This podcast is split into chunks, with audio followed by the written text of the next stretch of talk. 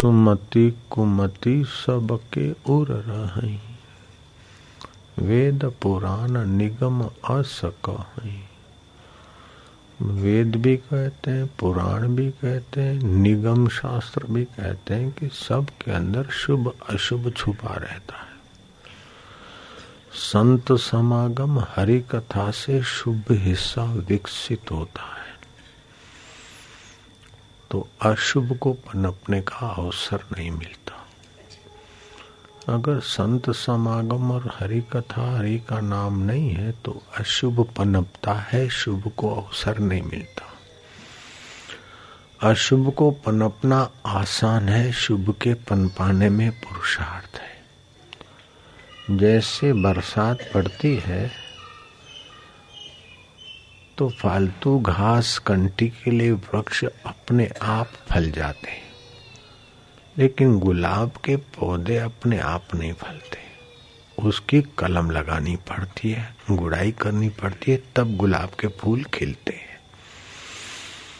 तो जो कीमती चीज़ है, वो अपने आप नहीं पनप जाती है, उसके लिए धरती को संस्कारी करना पड़ता है।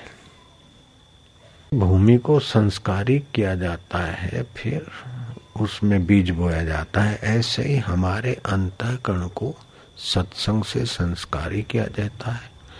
गुरु दीक्षा से साधना का बीज बोया जाता है।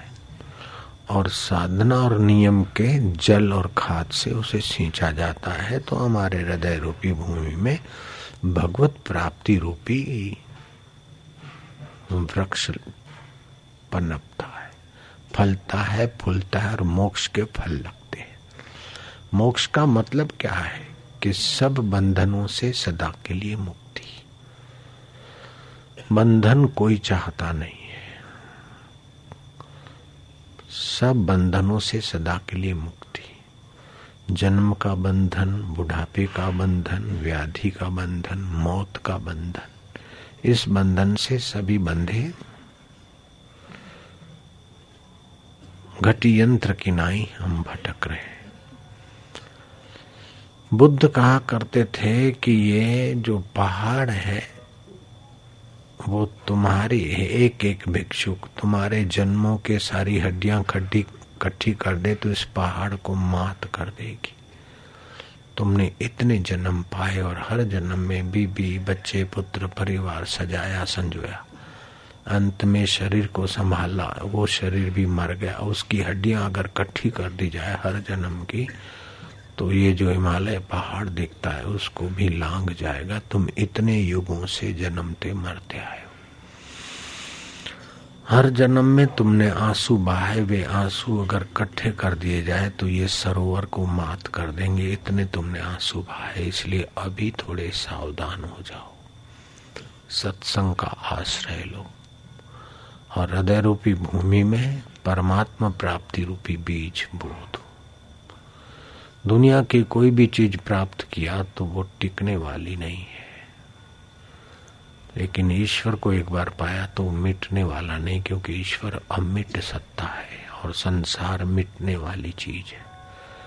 जो मिटता है उसे माया कहते हैं, जिसे जो अमिट है उसे परमात्मा कहते हैं।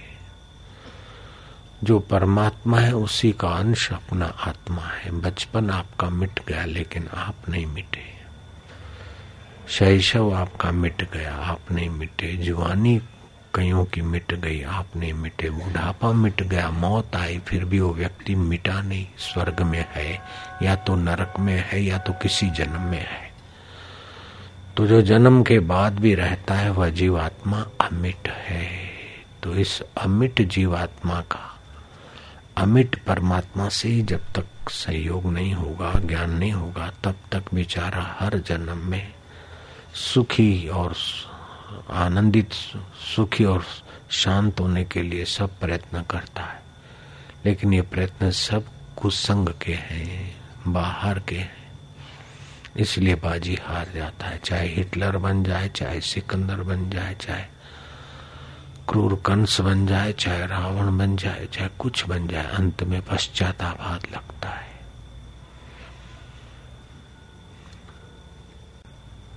शिष्य ने पूछा, गुरुदेव, कि करण इतना दानी था और दोस्ती निभाने में अव्वल नंबर था और पांडवों का छठा भाई था। फिर भी करण मारा गया और परास्त हुआ और अर्जुन जीता, इसका क्या कारण? गुरुजी ने कहा ऋषिवर ने कि बेटा, चिंतन की धारा विपरीत थी। वो कौरवों को साथ, दुर्योधन को साथ दे रहा था।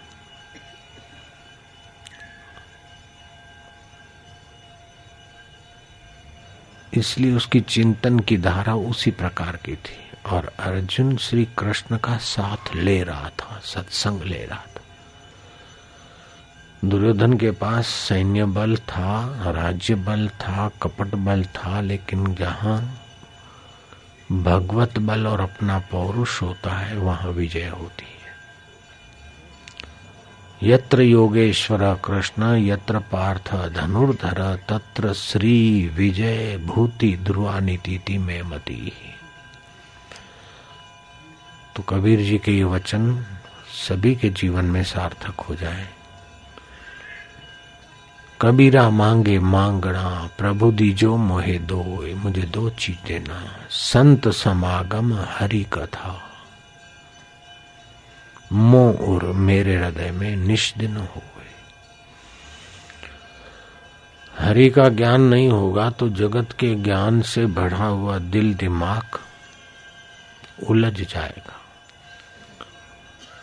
तो जगत का ज्ञान जैसे कानों के द्वारा दिल दिमाग में घुसता है, ऐसे ही भगवत तत्व का ज्ञान घुसे तो वो जगत के ज्ञान के प्रभाव को हटाकर अपना सत्य का प्रभाव जगाए। कुमति को हटाकर सुमति को जगाए।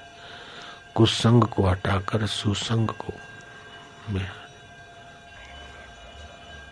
धन्ना जाट सत्संग मिल गया, भगवान के दर्शन करने तक की योग्यता खेली शबरी भीलन शादी के फेरे फिर रहे थे और पंडित ने कहा, सावधान। शबरी ने देखा कि संसार में फंस जाएँगे। छेड़े खोल के चल दिया, मतंग ऋषि के आश्रम में। शबरी को सत्संग मिला।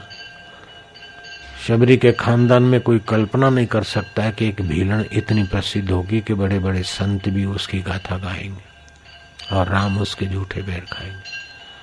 तो शबरी में जो सत्संग का अंश छुपा था मतंग ऋषि के संपर्क से, साधना से, शबरी के हृदय की भूमि खेड़ी गई और भगवत प्राप्ति का बीज डाला गया और शबरी ने उसे सींचा।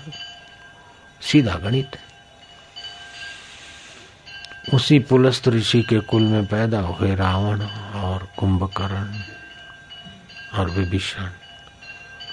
कुंभकर्ण का अपना चिंतन की धारा है। रावण के चिंतन की धारा अपनी है, लेकिन विभीषण की धारा ऊँची थी तो ईश्वर प्राप्ति में सफल हो गया विभीषण।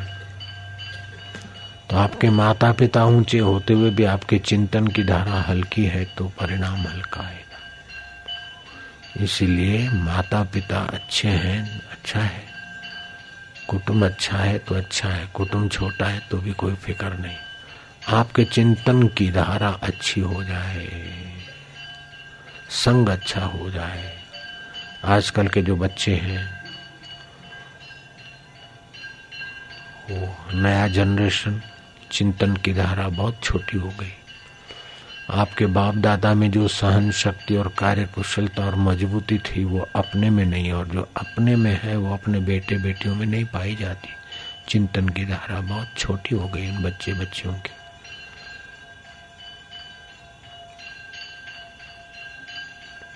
अभी जो पुराने लोग हैं, अस्सी साल के, नब्बे साल के देखे जाते हैं, लेकिन आने वाला जनरेशन अस्सी साल का जीवन जिएगा कि नहीं, ये प्रश्न है बड़ा। चिंतन की धारा ऊँची हो तो एक होता है सामाजिक चिंतन। भाई, सदव्यवहार करे, सब ईश्वर का रूप है, अपने आत्मा रूप है, सबसे प्रेम से करे, ठीक है। दूसरा है दैविक चिंतन और तीसरा है तात्विक चिंतन। तो तात्विक चिंतन करते करते तत्व स्वरूप में टिक गए तो पार हो गए। और तात्विक चिंतन निश्चिंतता ले आता है। एक है प्रकृति और दूसरा है पुरुष। एक है माया और दूसरा है अधिष्ठान। राम ब्रह्म परमारथ रूपा। श्री रामचंद्र जी कैसे हैं कि ब्रह्म स्वरूप है। राम नाम जिम जप ही जाग ही जोगी, प्रपंच विरंच विरंच भी हो ब्रह्म सुख अनुभव अनुपा, अकथन अनामय नाम न रूपा जो ब्रह्म सुख है, उस ब्रह्म सुख की प्राप्ति जब तक नहीं हुई, तब तक कितना भी धन कमा ले मजूरी हाथ लगेगी संभालने की। कितनी भी सत्ता कमा ले, पाले, लेकिन मिथ्या शरीर का नाम नाम का नाम होगा, हमें क्या मिल जाएगा? मेरा बड़ा नाम है, मेरे बड़े आश्रम है, मेरी बड़ी गद्दियाँ हैं, मेरे बड़ी फैक्ट्रियाँ हैं, मेरी बड़ी पोस्ट है, मैं बड़ा प्रधानमंत्री हूँ, लेकिन भैया, ये शरीर का नाम थोपा हुआ है, माया के ऊपर। नाम का नाम हुआ, आपको कुछ नहीं मिला, धोखे के सिवाय। आजकल तो इसी में लोग लगे मैं कुछ दुनिया में नाम कर जाऊँ, नाम कर जाऊँ, लेकिन मैं क्या हूँ, उसको तो खोज लाला। आपको क्या क्या अनुभव होते इसका कोई महत्व नहीं तात्विक जगत में। मेरे को कृष्ण के दर्शन हुए, मेरे को सपने में ऐसा दिखा, गुरु जी ऐसे दिखे, ऐसे शेषनाग दिखे। इसका कोई तात्विक जगत में ज़्यादा मूल्य नहीं। अनुभव क्या क्या हुए उसका मूल्य नहीं, लेकिन अनुभव किसको हुआ, उसको खोजा आपने तो वाह वाह, धन्य हुआ आप। अनुभव जिसको होते वो मैं कौन हूँ? ऐसे ही उपासना का फल क्या है कि किसी देवी देवता को प्रकट करना? इतना महत्वपूर्ण नहीं है। दुष्चरित्र से चित्त उपराम हो जाए, ये उपासना का फल है। विक्षेप से, विक्षेप के समय भी चित्त में समता शांति बनी रहे। ये उपासना का फल है। तो कुछ भी करके हमारे चित्त रूपी भूमि में सत्संग के बीज बोए जाए। सनकादि ऋषि चार थे। जन्मजात सिद्ध पुरुष थे। उसमें से तीन श्रोता बनते थे। और एक वक्ता ब्रह्मचर्ता करते, तात्विक चर्चा करते। श्रोता बनते तो नीचे बैठते तो नीचे बैठने में, अपने में हीन बुद्धि नहीं होती है सत्संग। और ऊँचा बैठकर जो सत्संग करते, उनमें अहम बुद्धि नहीं होती, ये सत्संग की विशेषता है। जो ऊँचे बैठे हैं, मैं विशेष हूँ, और जो नीचे बैठे हैं, हम हीन है, ऐसी भ्रांति नहीं होती। भगवत चर्चा का ये एक महत्वपूर्ण प्रसाद है। तो ये सत्संग से मिलता है और सत्य एक परमात्मा है। सत्य अपरिवर्तनशील है, एक रस है, सदा रहने वाला है और मिथ्या बदलता है। तो शरीर मिथ्या है, दुख सुख मिथ्या है, मान अपमान मिथ्या है, जन्म मरण मिथ्या है, लेकिन मेरा आत्मा सत्य स्वरूप है। जहाँ से मैं उठती है, वह चैतन्य सत्य स्वरूप है। फिर मैं फलाना हूँ, ये माया है। सुनकर मैं मनुष्य हूँ, मैं गुजराती हूँ, मैं फौजी हूँ, मैं खोजी हूँ, मैं प्रधानमंत्री हूँ। ये सब माया का रूप है। तो मैं कौन हूँ? उसको खोज लिया। वाह वाह, उसने सारे काम कर लिए। और उत्तम तरीका है, उत्तम साधक के लिए, तात्विक साधक के लिए कि आकाश पर दृष्टि को स्थिर करे एकांत में। इससे मानसिक शांति और आंतरिक बल आकाश जैसे सबको ठोर दे रहा है, ऐसे पर ब्रह्म परमात्मा चिदाकाश सबको ठोर दे रहा है। तो जिनकी उत्तम स्थिति होती है, वे आकाश की तरफ़ एक टक देखे देखे देखे, अथवा श्वासोश्वास को गिनते, शांति का अनुभव करते। तो जितनी शांति अंतरात्मा में लेंगे, उतना ही चित्त में संकल्प सामर्थ्य फलता है। जितना व्यवहार पीड़ोत भवती सिद्धया, जितना कष्ट सहते धर्म पर अडिग रहते, उतना संकल्प बल बढ़ता है।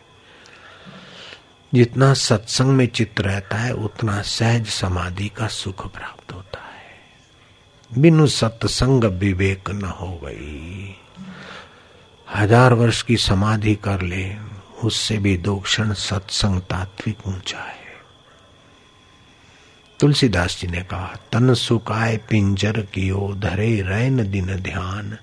तुलसी मिटे न वासना बिना विचारे ज्ञान। तो सत्संग हमें प्रेरणा करता है कि आप विचारों के दुख किसको होता है। दुख आए तो दुख में बहिए मत। मान आए तो मान में फूलिए मत। अपमान आए तो अपमान में दबिए मत। ये किसको होता है? तो ये तात्विक चिंतन है। ये तात्विक चिंतन आपको बहुत ऊँचा बना देगा। दूसरा है कि सुबह नींद में से उठे तो जहाँ भ्रूमध्य के बीच में तिलक करते हैं, वहाँ थोड़ा स्पर्श कर दे। मत्था टेक के पड़े रहे थोड़ी देर तो जो जीवनी शक्ति है, ओरा ऊर्जा, वो सारी शिव नेत्र में आएगी। जहाँ से विचार की सुंदरता जिसे अभी विज्ञान ने कहा पिनियल ग्रंथि का विकास होता है। विज्ञानी भी लगे हैं भारतीय योगियों के खोज अनुभवों की महत्ता को जानने को। तो ये पिनियल ग्रंथि में पावर है, ऐसा विज्ञानी बोलते हैं। विज्ञानियों ने दूसरा भी एक बढ़िया काम किया कि वो बोलते हैं कि मनुष्य की खोपड़ी में दो मस्तिष्क हैं। एक सूर्य नाड़ी से संचालित होता तो दूसरा चंद्र नाड़ी से। और दोनों मस्तिष्कों में, दोनों मगजों के बीच शरीर में लगभग दस अरब जितने मतलब हज़ार करोड़ जितने न्यूरॉन्स हैं। अभी विज्ञानी बोलते हैं कि हमारी खोपड़ी में दस अरब मतलब हज़ार करोड़ जितने न्यूरॉन्स हैं विज्ञानियों की भाषा। लेकिन अपना योग दर्शन कहता है कि दस से भी ज़्यादा, ग्यारह बारह अरब तक भी ये सूक्ष्म कोश है। वो एक एक कोश मतलब एक एक न्यूरॉन्स आपके ग्रह नक्षत्र का मॉडल है, प्रतिनिधित्व कर सकता है। आप अगर साधना करके उन न्यूरॉन्स को विकसित करते हैं तो आपके संकल्प के अनुसार ग्रह, नक्षत्र, चाँद, सितारे में उथल पाथल हो सकती है और वृक्षों में, फलों में, फूलों में, वस्तुओं में उथल पाथल हो सकती है। ऐसे एक मेरे मित्र संत हैं, जो यूँ मेरे को दिखाते हैं, लोगों को भी दिखाते हैं। देखो ये अंगूठिया, एक सरदार था तो लोहे का कड़ा पहनते हैं। बोले, मेरे को बताया, देखो इसको सोने का बना देते अपन। तो यूँ करके हाथ घुमा के सोने का बना दिया। चांदी की अंगूठी ली किसी की, उसकी सोने की बना दी। तो ये ये न्यूरॉन्स विकसित होते हैं तो पदार्थों में परिवर्तन हो जाता है। रामकृष्ण को किसी ने पूछा कि प्रभु, आप कहते हैं कि सब में एक परमात्मा है, एक सत्ता है। ये एक सत्ता ही हम कैसे जाने, कैसे माने? हमको तो विश्वास नहीं होता कि सब में एक सत्ता है। रामकृष्ण ने कहा, भाई है। बोले, महाराज, आप कोई कृपा करिए, हमें कोई प्रमाण मिलेगा तो कोई व्यक्ति वहाँ से गाय ले जा रहा था और उसने गाय को पीटा। तो रामकृष्ण ने उस गाय के पीटने के निशान अपनी कमर पे, अपने पीठ पे दिखाया कि बोले, देखो, वो एक तत्व है। किसी ने कहा कि जब संत के संकल्प में इतना बल है, जैसे ईश्वर सृष्टि करता है तो संत भी ईश्वर के साथ जुड़कर सृष्टि में कुछ भी कर सकते होंगे। बोले, होता है, वो तो योग का सामर्थ्य होता है। तो क्या महाराज, ये सफ़ेद फूल गुलाबी हो सकते हैं? बोले, भाई, ईश्वर की सृष्टि में असंभव क्या है? तो जो फूल सफ़ेद, जो पौधा सफ़ेद फूलों का था, सुबह वो आया तो उसने देखा कि इस पौधे को कुछ सफ़ेद फूल लगे और कुछ गुलाबी हुए बोले, ये क्या है ठाकुर जी? बोले, तुम्हारे प्रश्न का उत्तर है। तो मेरा कहने का तात्पर्य नहीं कि आप सफ़ेद फूलों के पौधे को गुलाबी कर दीजिए। अथवा आप लोहे के कड़े को सोने का कर दीजिए ये कोई बड़ी ऊँची बात नहीं है, आखिरी बात नहीं। ऊँची बात तो यह है कि आप अपने से अभिन्न जो परब्रह्म परमात्मा है, आप जो चाहते हैं वो पा लीजिए। ऊँची बात यह है। तो बाबा जी, हम तो चाहते हैं बेटे की शादी, गलत बात है। हम प्रमोशन चाहते हैं, गलत बात है। आप ये नहीं चाहते। प्रमोशन से, शादी से, त्याग से, वैराग से, राग से आप दो ही चीज़ चाहते हैं। एक तो चाहते आनंद और दूसरा चाहते शांति। अर्थात रस और शांति चाहते। तो हम ये नहीं कहते कि भगवान को पालो। मनुष्य की मांग का नाम है परमात्मा। मनुष्य की मांग है शांति और आनंद। वो शांति और आनंद जहाँ है, वही परमात्मा है, परमानंद है। इसलिए थोड़ा थोड़ा आनंद के लिए भटक भटक के माया में हमारी जिंदगियाँ बीत गई। नानक ने कहा, पूरा प्रभु आराधिए पूरा जहाँ का नाम, नानक पूरा पाइए पूरे के गुणगान। तो कबीर जी कहते हैं, कबीरा मांगे मांगना, प्रभु दीजे मोहे दो संत समागम। संत मतलब जिसके जन्म मरण का अंत करने वाली मति जागृत हो गई। जिसकी वासनाओं का अहंता ममता का अंत हो गया, जिसको अंता और शरीर से मैं मानने का अंत हो गया, वह संत समागम, हरि कथा। संत का समागम और हरि की कथा, ये दो चीज़ प्रभु मुझे दीजिए। तो आम आदमी भले इतनी ऊंचाई त्याग की, इतनी ईश्वर प्राप्ति की ललक न हो, फिर भी कम से कम भगवान नाम जपे और भगवत प्रीति के लिए जपे तो भगवान नाम से जो रस आएगा, वो बुद्धि को शुद्ध करता जाएगा। नाम जपत मंगल दिशा दस नाम प्रसाद शंभु अविनाशी। तो नाम जपने की भी रीत शुरू शुरू में वैखरी से जपे। फिर धीरे धीरे मध्यमा से जपे। फिर पश्चंती से फिर परा से नाम के अर्थ में विश्रांति तो भगवत रस आने लगेगा, भगवत सामर्थ्य जगेगा। और भगवत प्रसाद की प्राप्ति होगी। गीता ने कहा, प्रसादे सर्व दुखा नाम हानि रस्योपजायत। प्रसन्न चेत सो यासु बुद्धि पर्यवितिष्ठ थे फिर वो बुद्धि उसमें बैठेगी पर ब्रह्म पर। फिर आपकी बुद्धि बुद्धि नहीं रहेगी, रितम भरा प्रज्ञा हो जाएगी रित माना वो सत्य। सत्य से भरी हुई मति हो जाएगी। जैसे लोहे की पुतली, जंग लग गई नाली में। आपने उठाकर साफ़ करके अलमारी में रख दी। लेकिन वहाँ भी समय पाकर जंग लगने का भय है। उसी लोहे की पुतली को आपने पारस से स्पर्श करा दिया। अब आप गटर में भी डाल दे तो सोने को जंग नहीं लगेगी। ऐसे ही मति को कितना भी आप स्वच्छ करो, कितना भी शुद्ध करो, फिर भी उसको अशुद्धि की जंग लगेगी। एक बार अपने पर ब्रह्म परमात्मा तत्व के साथ उसका जरा सा साक्षात्कार करा दो, मिलन करा दो, फिर आपकी मति संसार व्यवहार करे, कोई फ़र्क नहीं पड़ता। राजा जनक राज्य करते थे, कबीर जी ताना बुनते और जीवन भर करते रहे। रहत माया में फिरत उदासी, कहत कबीरा, में उसका दासी।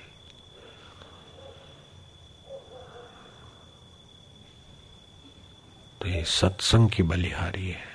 उपनिषदों का ज्ञान अति उत्तम साधक के लिए तो उपनिषदों का ज्ञान हँसते खेलते उसे परमात्मा प्राप्ति करा दे। आम आदमी के लिए तो जरा संयम, नियम, त्याग कठिन है, लेकिन जिनके जीवन में त्याग है, वे उपनिषद के ज्ञान से छलांग मार के ज्ञात ज्ञ हो सकते हैं। जिसको जानना चाहिए, जान लेते हैं। जिसको पाना चाहिए पा ले। यत पदम प्रेप सबो दीना शक्रादय सर्व देवता अहो, तत्र स्थितो योगी हर्षम नोपगछति जिस पद को पाए बिना इंद्र आदि देव अपने को कंगाल मानते उस आत्म पद को पाकर वह महापुरुष अहंकार नहीं करता। ये भी आश्चर्य है, ऐसा हो शास्त्रों में आता। तो जड़ भरत जा रहे हैं, रहुगण को कहते हैं, रहुगण कहता है ए बाबा, मेरी पालखी उठा पालखी उठा ली। सिंध सौरभ देश का मैं राजा हूँ, ठीक से चल। तो तीन का, चार का हर थे, एक बीमार पड़ गया दस्त हो गए तो जड़ भरत महापुरुष ऐसे फक्कड़ थे कोपिनधारी शरीर टकट। जंगल में विचरते थे, मौन रहते थे। मौन से शक्ति का संचय होता है, लेकिन सत्संग मिले तो मौन से भी ऊँची बात है। मौन भी चार प्रकार का होता है। वशिष्ठ जी ने इसका सुंदर वर्णन किया है। जो सदा मौन स्वरूप है, आत्मज्ञान में पहुँच गए तो फिर सदा मौन है। बोलते हुए भी आप मौन से ही जुड़े हैं। नहीं तो वाणी काष्ट मौन, अमुक मौन आदि होता है। तो कहार की जगह पर जड़ भरत लगे। जड़ भरत कोई साधारण व्यक्ति नहीं थे। जिनके नाम से तुम्हारे सिंध से जिसके नाम से अजनाब खंड ये अपना देश का नाम था अजनाब खंड। और इस शब्देव के पुत्र भरत ने जब संभाला और ऐसी सुंदर व्यवस्था की कि गायों के लिए चारा, पानी और रहन सहन, पक्षियों के लिए दाना पानी पड़े, ऐसी व्यवस्था और सड़कें और लोक धर्म युक्त जिए, ऐसी सुंदर ऐसी सुंदर व्यवस्था की तो अजनाब खंड का नाम भारतवर्ष पड़ा, भरत के नाम से। उस भरत ने देखा कि यहाँ तो लोगों के लिए, शरीर के लिए व्यवस्था हो गई, लेकिन शरीर तो इनका भी मरेगा, मेरा भी मरेगा। अंत में क्या मिला? इतनी बुद्धिमान भरत राजपाट को त्याग करके एकांत में गंडकी नदी के किनारे चले गए। कुटिया बना के रहते त्रिकाल संध्या करते सूर्य को अर्घ देते समय दोपहर को गर्भिणी हिरणी पानी पीने आई। तो शेर ने दहाड़ लिया। शिकार के लिए तो गर्भिणी, हिरणी, घबराहट के कारण गंडकी नदी के उस छोर छलांग मारी। तो भयभीत हिरणी, गर्भिणी थी तो उसका बच्चा पानी में गिर गया। और वो उस किनारे जा गिरी और अपने लोथ को घसीटती हुई किसी गुफा में जाकर दम तोड़ा उसने। राजा भरत को, अब महात्मा भरत कहेंगे अपन, महात्मा भरत जी को दया आ गई कि इसका बिचारी का कोई नहीं। तो उस बच्चे को अपने आश्रम में लाए, उसको चारा वारा खिलाते, दूध दूध पिलाते। हिरणी का बच्चा वैसे ही हिरणा, हिरण प्यारा लगता है। वो बच्चा उनके कभी पीठ चाटता, कभी खुजलाता। अरे, तू बैठ, गायत्री कर। तू बैठ, ध्यान कर। अब मनुष्य का बच्चा भी ध्यान में नहीं बैठता तो हिरण का बच्चा कहाँ बैठेगा? धीरे धीरे उनसे ममता हो गई। कुछ बड़ा उछला कूदा और कहीं जंगल में चला गया और इनके प्रारब्ध का वहाँ शरीर छूटने का तो हिरणी का चिंतन करते करते शरीर छूटा के उसको बगड़ा तो नहीं खा गया, उसका तो कोई नहीं था। माई बाप भी मैं ही था, उसका मित्र भी मैं ही था। अरे बेचारे हिरणी का, उस हिरण का बच्चे का क्या होगा? तो ये भरत जी भूल गए कि जो अनंत काल से सबका साथी है, वो अभी भी हिरण का है, आपका है, हमारा है। लेकिन उसका थोड़ा चिंतन हो गया तो दूसरे जन्म में हिरण बन गए। हिरण तो बन गए, कहा तो अजनाब खंड के सम्राट और कहा चिंतन। सत्संग के बदले हिरण संग का चिंतन हो गया। आत्मचिंतन, सोहम स्वरूप के चिंतन के बदले वो हिरण का चिंतन हो गया तो दूसरा शरीर हिरण का मिला। लेकिन की हुई साधना व्यर्थ नहीं जाती। हिरण के शरीर में भी उनको एकादशी की स्मृति हो जाती कि आज ग्यारह है तो पत्ता तक नहीं खाते थे। डीसा से भी आगे एक संग चला रामदेवरा जाने को। जोधपुर से आगे रामदेवरा तो आप जानते हैं, रामापीर की समाधि। कुत्ता भी उनके साथ हो चला। कुत्ते को दे तो कुछ न खाए। वो 810 किलोमीटर का रन पैदल की यात्रा जो संग चला था, जब वहाँ पहुँचे तो कुत्ते की हालत अब मरो अब मरो हुई। तो संघ का जो आगे वान था, वो जाके रामदेव के जो ट्रस्टी व्रस्टी उनको कहा कि भाई साहब, हम तो भले रात हो गई है, कल दर्शन करेंगे, लेकिन एक भगत राज है। अगर उसने अभी दर्शन नहीं किया तो वो भगत राज है, रात को दम तोड़ देगा, पाप लगेगा। तो उन्होंने दरवाज़ा खोला, चलो भाई, कर लो राम पीर तो भगत राज कहाँ है? तो ले आए भगत राज, बोले, ये भगत राज कुत्ता बोले, भाई साहब, इसने हमारे साथ एक दिन भी अन्न नहीं लिया और वो रामदेव जी का दर्शन करके फिर बड़ा प्यार से, ओ, करके बाद में कुछ उसने खाया। तो मानना पड़ेगा कि जैसे अब भी इस युग में हम देख रहे हैं तो भागवत की बात में तो संदेह करना अपराध है। तो वो भरत हिरण बन गए। हिरण के शरीर में एकादशी का व्रत करते थे। तीन साल उस शरीर में जिए बाद में उनका हिरण का शरीर अंत हुआ। किसी ब्राह्मण के घर उनका जन्म हुआ। और ब्राह्मण ने उनका नाम भरत्री रख दिया। अब उनको अगले जन्म की स्मृति थी कि मैंने दोस्ती की और चित्त लगाया हिरण में तो हिरण का शरीर में भटकना पड़ा। तो अब चित्त तो अपने अंतरात्मा में सोहम स्वरूप में ही लगाएँगे तो वो जड़ जैसा व्यवहार करते स्कूल में कोई पढ़ा है तो बोले, पढ़ना क्या है? जिससे सारा पढ़ा जाता है, उसी को तो पढ़ना है।